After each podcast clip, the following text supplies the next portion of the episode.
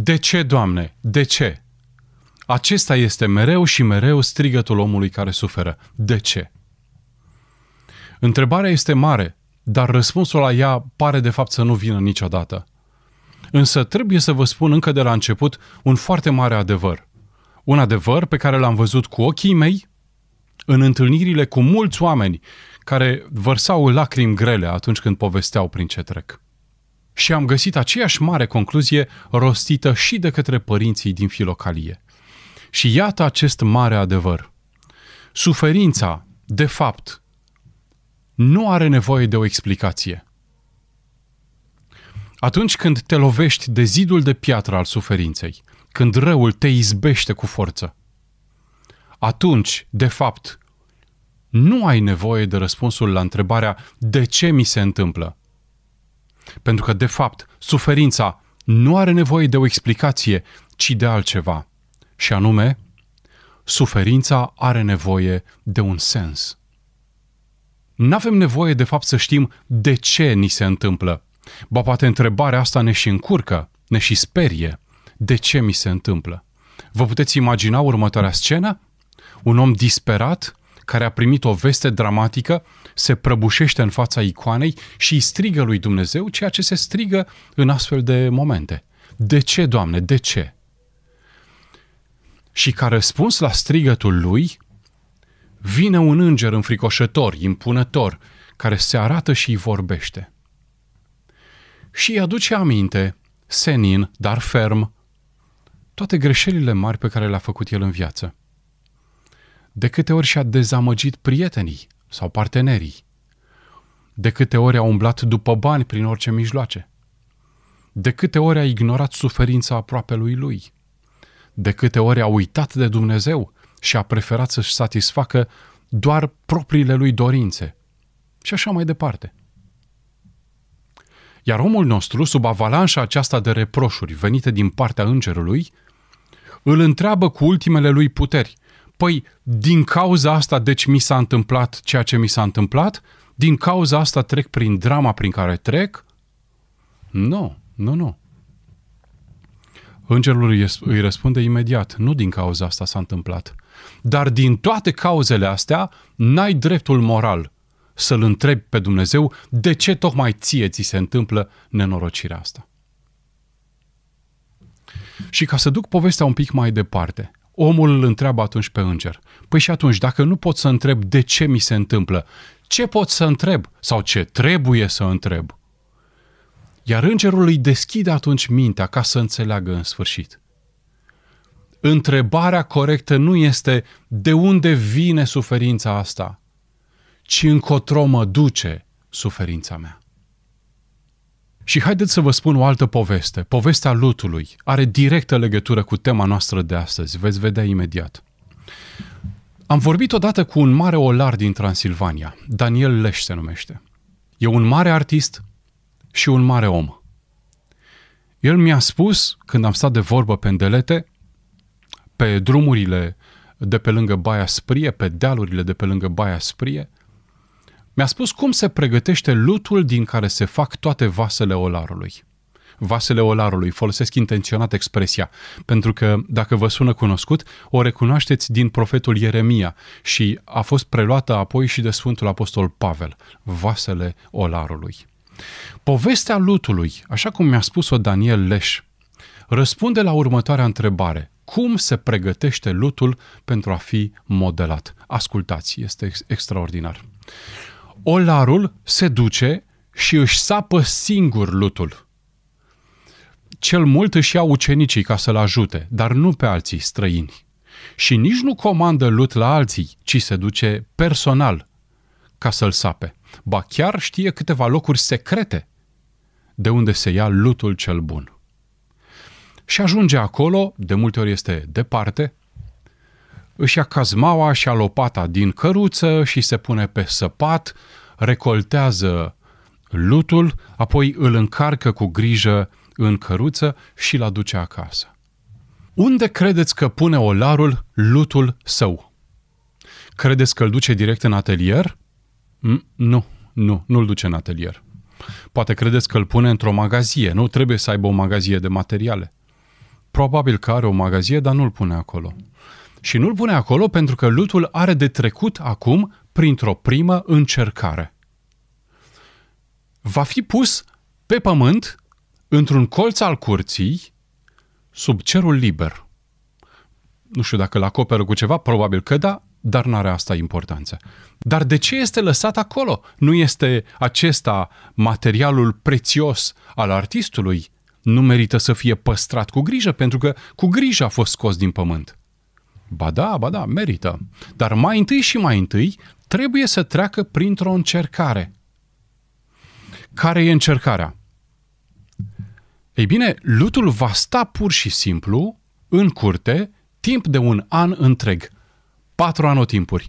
Trebuie să se înfierbânte sub soarele verii, apoi să cunoască răcoarea toamnei și bruma. Trebuie să treacă neapărat prin îngheț iarna și în fine să se dezghețe primăvara și abia după ce a trecut prin tot acest ciclu de prefaceri, abia acum lutul este pregătit să treacă la următoarea etapă. Ce bine, își spune acum ucenicul neștiutor. Înseamnă că acum luăm lutul și îl modelăm. Nu-l modelăm acum. Îi spune maestrul Olar. Nu-l modelăm. Acum îl trecem printr-o nouă încercare, printr-o nouă prefacere. Ce prefacere? În ce constă această nouă etapă? Lutul va fi acum frământat. Frământat, da. Adică frământat așa cum se frământă aluatul de cozonac. Va fi umezit cu apă și frământat pe îndelete. Adică frământat într-o mașină, ați putea întreba. Nu, nu, nici vorbă. Mașina nu cunoaște lutul. Frământat cu mâinile. Bine, dar de ce? Adică ce noimă are asta? E greu, durează, e migălos. E migălos. De ce se face asta? Păi facem asta pentru că doar atunci când frământă mâinile olarului pot să găsească în lut ceea ce nu trebuie să rămână acolo. Pietricele, bucățele de pământ, fire de iarbă, bucățele de rădăcini, impurități, tot felul de lucruri. Mâinile frământă întâlnesc materia impură și o simt, o extrag de acolo și o aruncă. Iar lutul rămâne în felul acesta din ce în ce mai curat. Iar la final, la final, lutul este gata de modelat. Abia acum, abia acum, mâna artistului poate să ia un boț de lut și să facă din el un obiect prețios. Iar după ce modelarea s-a terminat, vasul se pune în cuptor, acolo este ars la o temperatură de peste 1000 de grade Celsius și după asta este scos și așezat pe raft. Acum nu doar că este frumos, dar este și extraordinar de rezistent.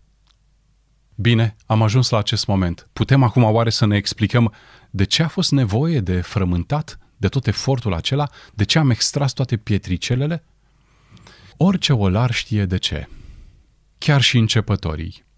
Pentru că dacă apucă să modeleze dar lutul, materialul, nu este purificat de toate firele acelea de rădăcini și de ierburi și de toate impuritățile. Atunci când ajunge în cuptor, vasul acela modelat cu atâta grijă și gust, crapă. Crapă și nu mai este nimic de făcut cu el.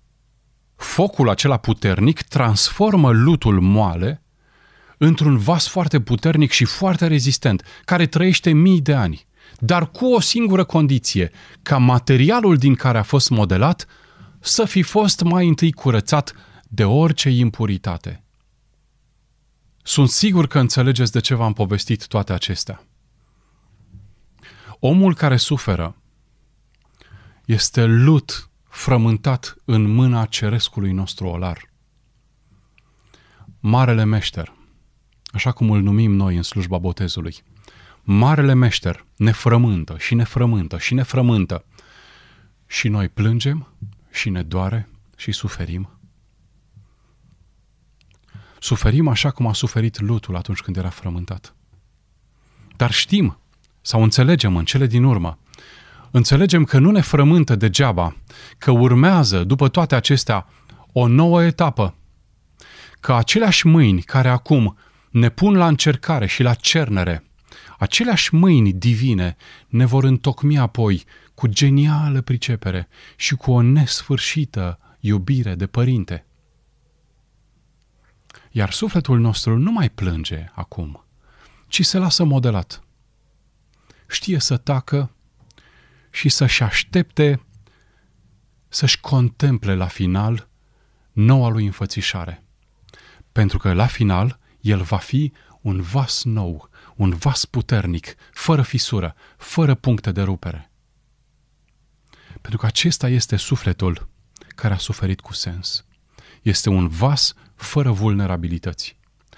Tocmai pentru că a trecut prin toate frământările și prin toate arderile. Iar acum este un om înnoit. Suferința fraților nu se trăiește cu disperare. În primul rând pentru că disperarea nu te duce nicăieri. Disperarea nu este un vehicul care te poate transporta undeva, ci este mai degrabă o groapă în care cazi. Dar cum trebuie parcursă suferința, dacă îi se permite cuiva să dea sfaturi pe tema asta, suferința trebuie parcursă cu smerenie. Omul care suferă știe că este în mâna lui Dumnezeu. Și dacă nu știe asta încă de la început, probabil că o să o învețe pe parcurs. Deci, omul înțelept, înțelept pentru că există foarte multă înțelepciune în durere, omul înțelept se pune la dispoziția lui Dumnezeu. Fă, Doamne, ce vrei din mine. Cunosc o doamnă care trece printr-o uriașă încercare.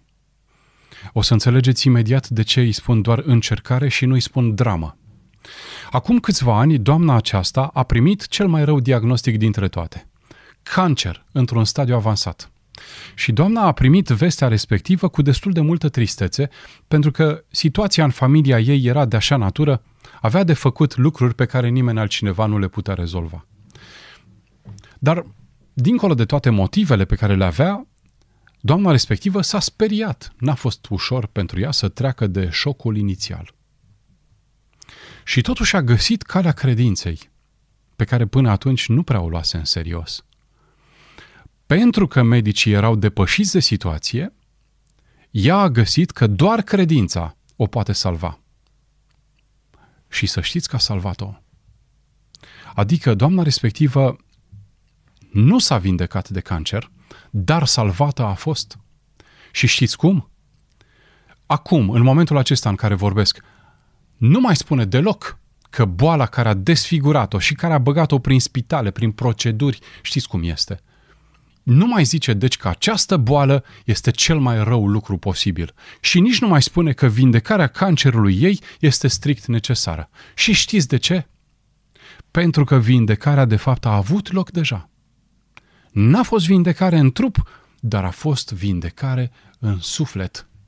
Și cu sufletul și cu mintea înnoite, și viața, și boala, și ceea ce urmează după toate acestea, se văd cu totul și cu totul diferit.